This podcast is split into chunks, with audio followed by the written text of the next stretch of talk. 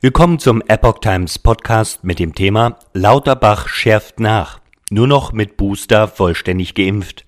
Ein Artikel von Oliver Schubert vom 6. März 2022. Für Bundesgesundheitsminister Karl Lauterbach sollen künftig nur noch geboosterte Menschen als vollständig geimpft gelten.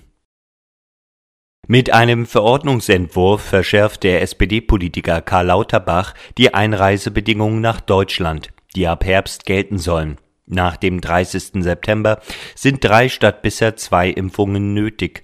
Liegt ein genesenen Nachweis vor, reichen künftig weiterhin zwei Impfungen. Der Entwurf sieht außerdem vor, dass Personen, die weder geimpft noch genesen sind und aus einem Hochrisikogebiet einreisen, sich weiterhin zehn Tage in häusliche Quarantäne begeben müssen. Sie können diese durch einen negativen Test nach fünf Tagen beenden.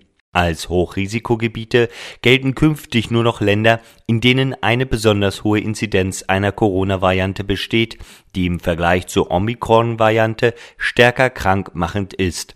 Dies bedeutet auch, dass Omikron als weniger schwerwiegend angesehen wird. Nach Vorstellung der Ministerpräsidenten der Bundesländer sollen diese verschärften Regelungen künftig auch für Zugangsbeschränkungen zu Veranstaltungen gelten. Das meldet die Welt. So wollen die Länderchefs, dass auch nach dem Ende der Befristung des Infektionsschutzgesetzes am 19. März die Pflicht zur Nachweisführung des Impf-, Genesenen und Teststatus aufrecht erhalten bleibt. Bisher waren die Regeln für die Nachweise in der Einreiseverordnung und der Verordnung in der Voraussetzung für Zugangsbeschränkungen geregelt werden, identisch. Nach der derzeitigen Rechtslage müssen sich ungeimpfte nach der Rückkehr aus einem Hochrisikogebiet in Quarantäne begeben. Galt bisher, dass sich Mädchen und Jungen zwischen dem sechsten und dem zwölften Lebensjahr freitesten mussten, wird nun kein Unterschied mit dieser Altersgruppe und die bis Sechsjährigen gemacht. Diese dürfen ohne Test nach fünf Tagen die Quarantäne verlassen.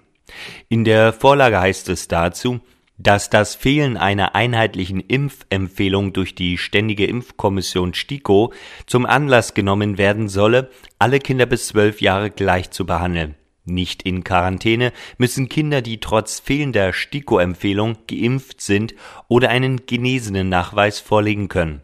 Eine dynamische Zunahme des Infektionsgeschehens durch Einreisen von Kindern unter zwölf Jahren ist nicht zu erwarten, heißt es in dem Verordnungsentwurf schwere verfassungsrechtliche Bedenken. Der Berliner Anwalt Dr. Alexander Christ sieht in dem Entwurf erneut schwere verfassungsrechtliche Bedenken. Wir finden dort nur Verschärfungen vor, und das obwohl zuvor angekündigt worden war, dass es nach dem 19. März 2022 nur noch niedrigschwellige Basisschutzmaßnahmen mit einer nur geringen Eingriffsintensität geben solle diese Ankündigung kommt zwar aus dem Kreis der Bund-Länder-Konferenz, die schon als solche meines Erachtens verfassungswidrig ist, aber woran soll man sich denn noch halten, wenn selbst die Ankündigungen von Gremien, die es eigentlich gar nicht geben dürfte, nichts mehr wert sind? Ein Eingriff in Grundrechte bedürfe stets einer sorgfältigen vorherigen Verhältnismäßigkeitsprüfung. Nur wenn eine Maßnahme geeignet, erforderlich und angemessen sei, dürften Grundrechte eingeschränkt werden. Diese Prüfung kann ich hier nicht erkennen, kritisiert Christ. Für den Schutz vulnerabler Gruppen stünden andere Möglichkeiten zur Verfügung, für die nun nicht die Einreise nach Deutschland beschränkt werden müsse.